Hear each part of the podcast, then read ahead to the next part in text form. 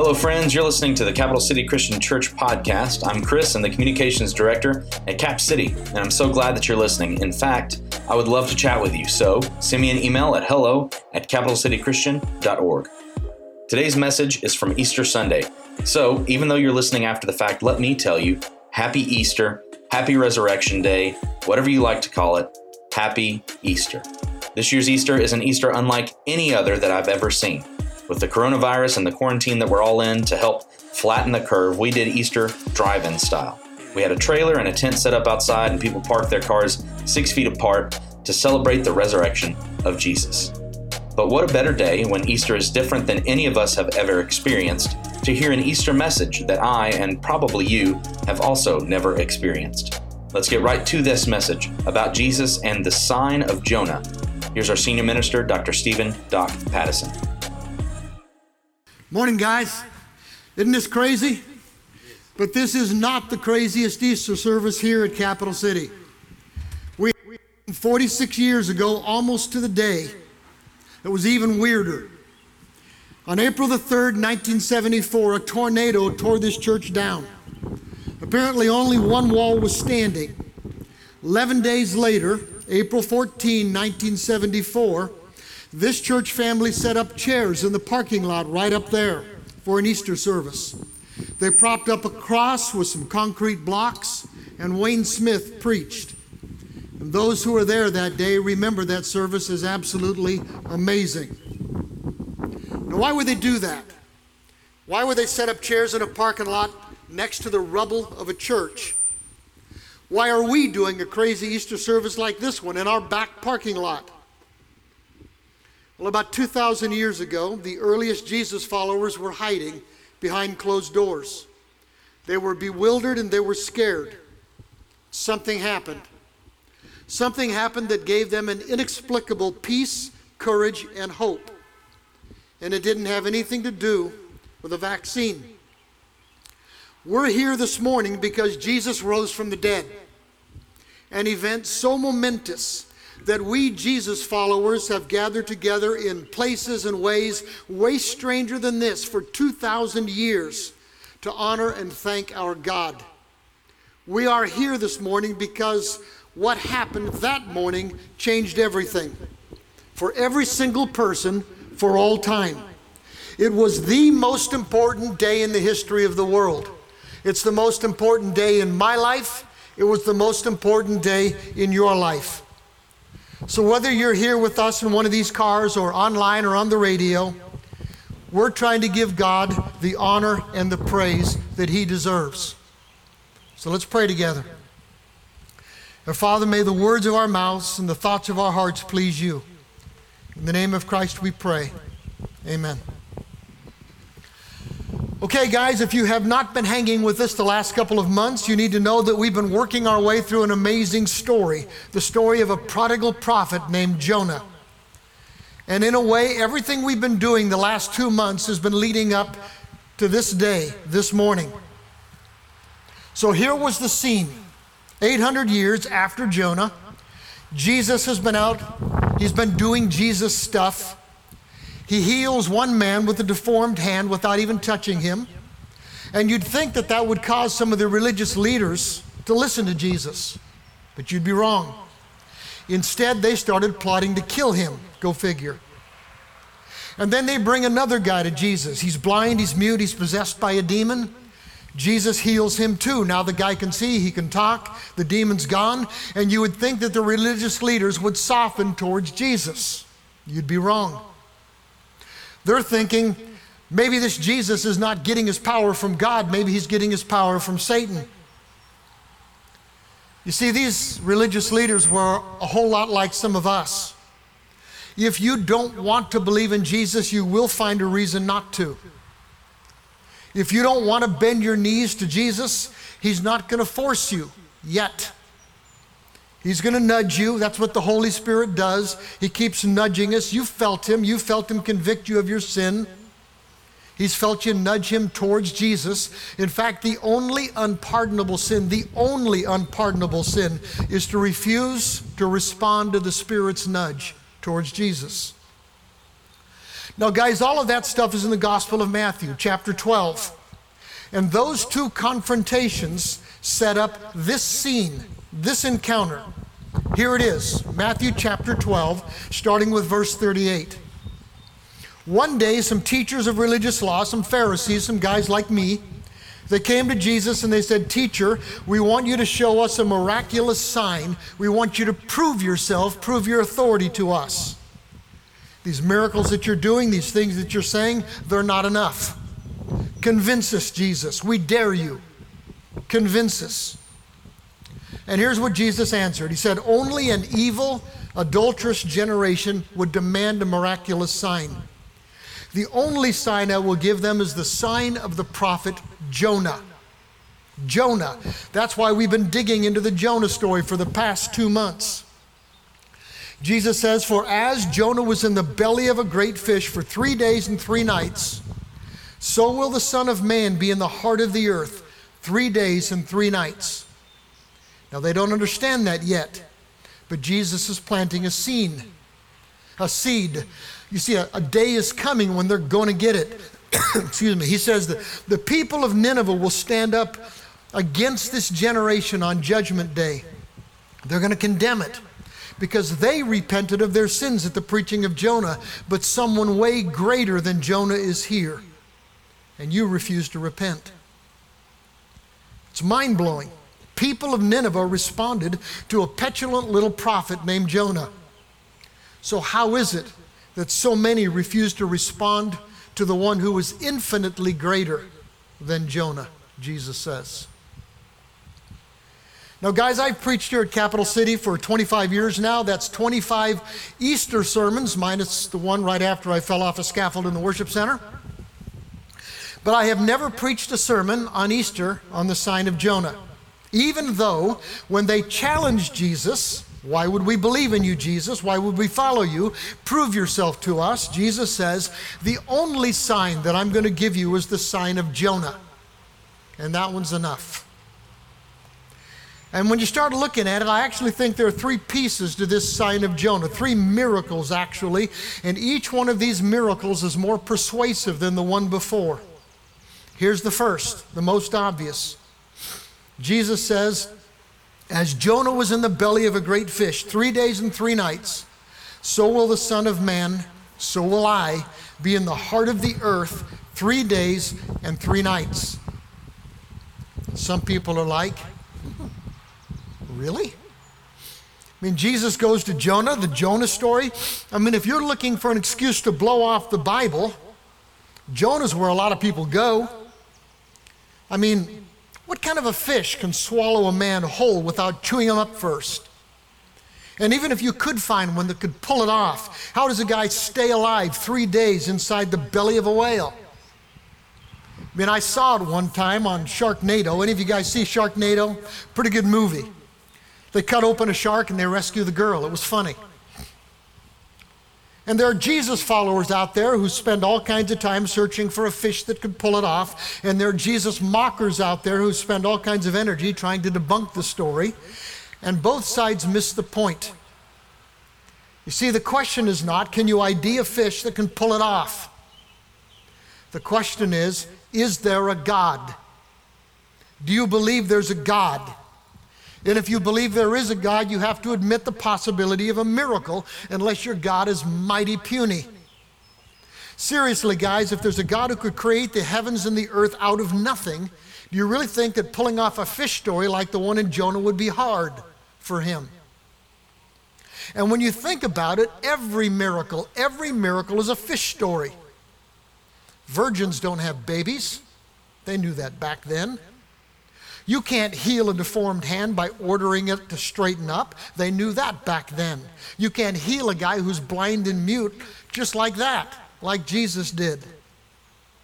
You can't be whipped till you're nearly dead, then nailed to the cross till you are dead, then stabbed with a spear to make sure on a Friday evening, and then walk out of your tomb on a Sunday morning, unless there really is a God. Jesus said, "Only an evil, adulterous generation would demand a miraculous sign." You can't order God to prove himself to you on your terms. Jesus says, the only sign I will give them is the sign of the prophet Jonah. For as Jonah was in the belly of the great fish 3 days and 3 nights, so will the Son of Man, so will I, Jesus says, be in the heart of the earth 3 days and 3 nights. And here's the part of the story that we miss. You see, it's like Jonah dies in that fish. And it's like God raises Jonah from the dead, a sign that Jesus doesn't want us to miss. Inside the fish, Jonah prays. Here's what he says in his prayer. He says, I'm calling to you, God, from the land of the dead. He says, the waters close over me. Seaweed wraps itself around my head like a burial shroud. He says, I sink to the very roots of the mountains. I'm imprisoned in the earth, whose gates lock shut forever. He says, but you, O Lord my God, snatch me from the jaws of death. He says, you pulled me up from the grave alive. It's like a death and a resurrection. And Jesus says, the only sign I'm going to give you is the sign of Jonah. For as Jonah was in the belly of the great fish 3 days and 3 nights, I'm going to be in the heart of the earth 3 days and 3 nights. And guys, that should be enough. Easter morning should be enough. An ordinary man cannot be whipped till he's nearly dead, nailed to a cross till they're sure he's dead, stabbed in the heart with a spear by a professional on a Friday evening to be doubly sure, stuffed in a tomb with no machines to resuscitate, no meds, no nourishment, and then walk out of his tomb on Sunday morning unless there really is a God. And Jesus predicted it. He actually predicted it. He says, the sign that I'm going to give you is the sign of Jonah. You're going to kill me, and I'm going to stay dead for a couple of days, and then I'm coming back. He predicted it. That should be enough to blow your mind.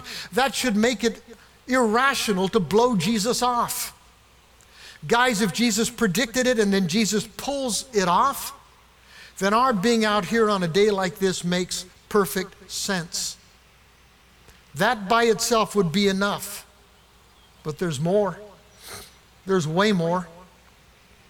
Jesus keeps going. He says, the people of Nineveh are going to stand up against this generation on the judgment day, and they're going to condemn it because they repented of their sins at the preaching of Jonah, and someone way greater than Jonah is here. Now, that may not mean a whole lot to some people today. But back then, they knew exactly what Jesus meant. That's why we've been unpacking this over the past couple of months. For those of you who need a little bit of background, let me fill you in. These Ninevites were awful. They were flat out evil. They were like terrorists on steroids. Think ISIS or Al-Qaeda, but not hiding in caves. Think of them as a superpower with an army, no other army strong enough to stop them. Ruthless, cold-blooded, brutal, pitiless, nearly inhuman. And God tells Jonah, I want you to preach to these guys. And I want you to give them a chance to turn their lives around. Even the worst of the worst, worse than anyone any of us have ever known, I want you to give them a chance to turn their lives around. And this may be a bigger miracle than being swallowed by a fish and 3 days later walking away. The Ninevites believed God. They listened to Jonah, and they actually believed God, and they repented, all of them, from the king all the way down to the bottom of their social ladder. People of Nineveh believed God from the greatest to the least, it says. They repented, they declared a fast, they prayed, and it says when God saw what they had done and how they'd put a stop to their evil ways, God changed his mind. It says he changed his mind, and he did not carry out the destruction that he had planned. Now, do you have any idea how big a miracle that is? That would be like Billy Graham going to Mecca for the Hajj, preaching Jesus, and all of them bending their knees to Jesus. It would be like Al-Qaeda, all of them putting their guns down and looking for a church to honor Jesus, all of them. Be a heck of a miracle, wouldn't it? I mean, compare these two miracles. If there really is a God, and if Jesus really is the Son of God, then raising Jesus from the dead after he's murdered by people like us makes perfect sense. Of course God could raise his son from the dead. Of course God would raise his son from the dead. Jesus was his son. But why would God extend grace to the absolute worst of the worst? And why would the absolute worst of the worst respond in mass? It'd be like MS 13, all of them, the Hell's Angels, the Bloods, the Crips, all of them, the Mafia, the Yakuza, the Colombian drug lords, all of them, bending their knees to Jesus. Jesus says these Ninevites believed God, and they repented. And all they had was Jonah, a petulant little prophet with a weird fish story and a message from God.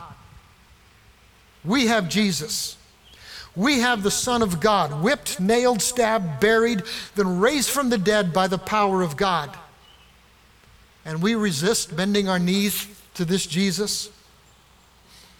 So Jesus says the people of Nineveh will stand up against this generation on Judgment Day. They'll condemn it because they repented of their sins at the preaching of Jonah, and someone way greater than Jonah is here. But look at the flip side. Yeah, a lot of people refused to bend their knees to the resurrected Jesus, but look at those who did.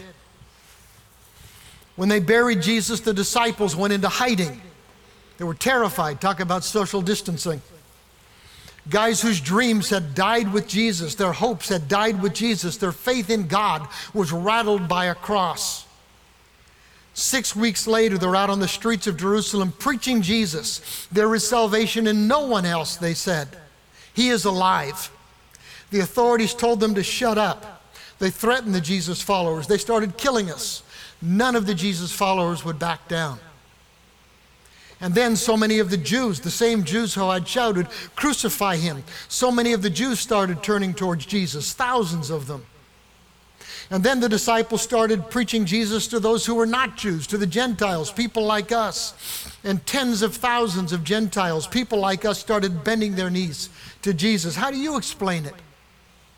These disciples, this ragtag bunch of misfits, preaching a crucified Messiah from an obscure village in Podunk Holler. They were poor, without any organizational skills. They were not especially smart. They didn't have political connections. And in 20 years, churches dotted the hostile Roman Empire. In 300 years, the empire itself bent its knees to Jesus. And in the centuries that followed, Jesus followers transformed the world. You explain it. Even those who are not Jesus followers, the fingerprints of Jesus are everywhere. We name our kids Peter, Paul, John, James, Thomas, Stephen, Andrew, Christopher, Christ bearer. We name our dogs Caesar and Nero. And on an Easter morning, nearly 2,000 years later, in the middle of a pandemic, we gather in our cars in a parking lot to thank the Son and give the Father the honor and the praise that he deserves. Because there is one more sign even than that alluded to in the miracle of Jonah. Maybe this is the greatest miracle of all. First there's the miracle of the resurrection, then there's the miracle of transformation. One more. There is a miracle of substitutionary love, and it may be the most mind-blowing miracle of all. You see, a God of power is not too hard to fit into these puny little brains. He's God, he's powerful, he's infinitely powerful. Of course God could raise Jesus from the dead. And watching men bend their knees to God, respond to God, we can get that too. It's mind-blowing. It's watching the church explode through the world like an airborne virus. Way more powerful, way more enduring, way more life-changing than this coronavirus. But maybe the greatest miracle of all, the most mind-blowing miracle of all is this. How could an infinitely powerful God, an infinitely holy God, an infinitely smart God actually love us? So much so that the reason Jesus died was to pay for the way for us to do life with God again. Why would God want that? The life with God that he meant us to live from the start. Jesus said of himself, he says, right here, right now, someone greater than Jonah is here. Someone infinitely greater than Jonah is here in so many ways. They threw Jonah off a boat for his own sins. Jesus embraced a cross for our sins. Jonah had to be forced by God to preach to a few. Jesus came into our world on his own volition, resolved to save whoever would respond. All of us if he could. Jonah felt like he descended into hell itself, like he was driven from God's sight. According to the greatest creeds, Jesus descended into hell on purpose, so we wouldn't have to. Someone infinitely greater than Jonah is here, especially because of this. And if you guys remember the great old movie, The Bridge Over the River Kwai, great old flick. One of the guys who was actually there was a guy named Ernest Gordon. He was a British Army officer captured by the Japanese in World War II. He was sent as a POW to work on a railroad being built by the Japanese in Thailand to prepare for their invasion of India.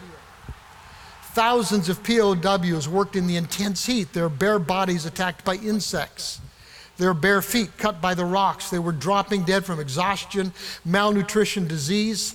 If a POW wasn't working hard enough, the Japanese guards would murder them on the spot. Nearly 400 men died for every mile of track that was laid, 80,000 in all. Calculate that death rate. Gordon says in times like that, we men tend to degenerate into barbarians, every man for himself. Then one day a shovel went missing, the guards thought. They demanded who had stolen it. They started raising their guns to shoot the prisoners till they found the guilty man. And at that moment, one man stepped forward and he said, "I did it." They beat him to death on the spot. That evening when they were putting up the tools, they discovered that they had miscounted. There was no shovel missing.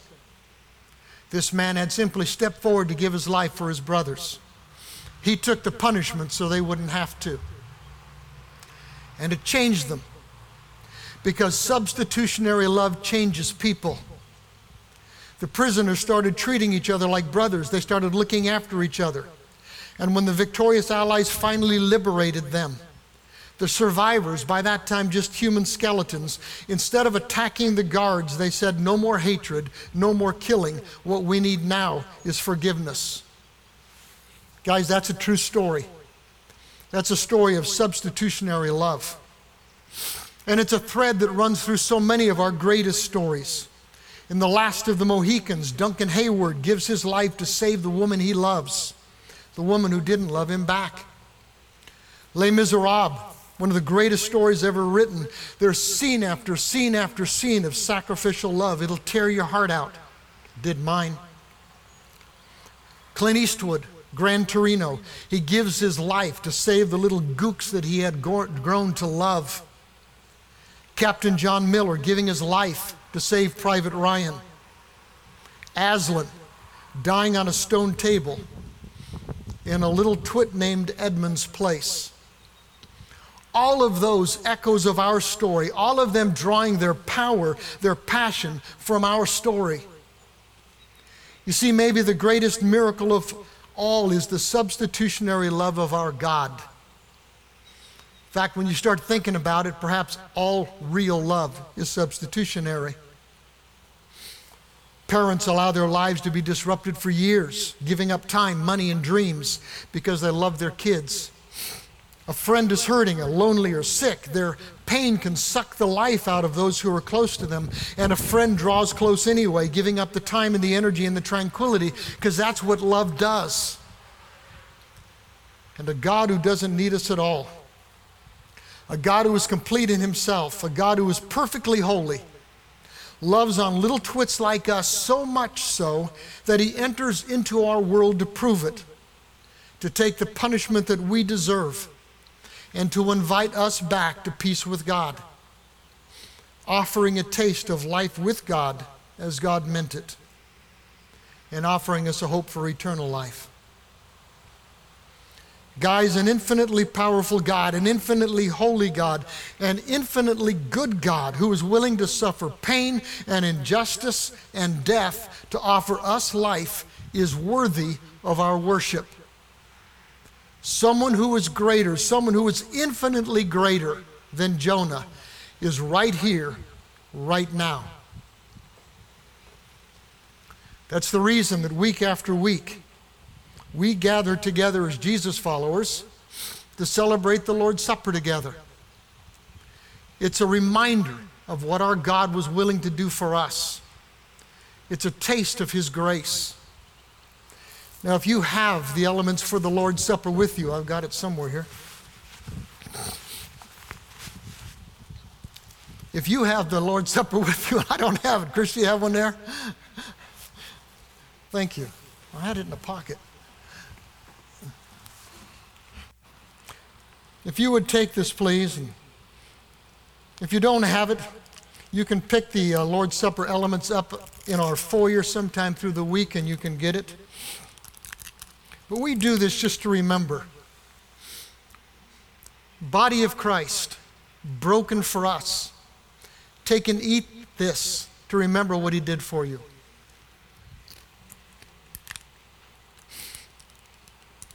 And He took the cup. And Jesus said, "This cup now represents my blood, which I shed for you. Drink this and remember me."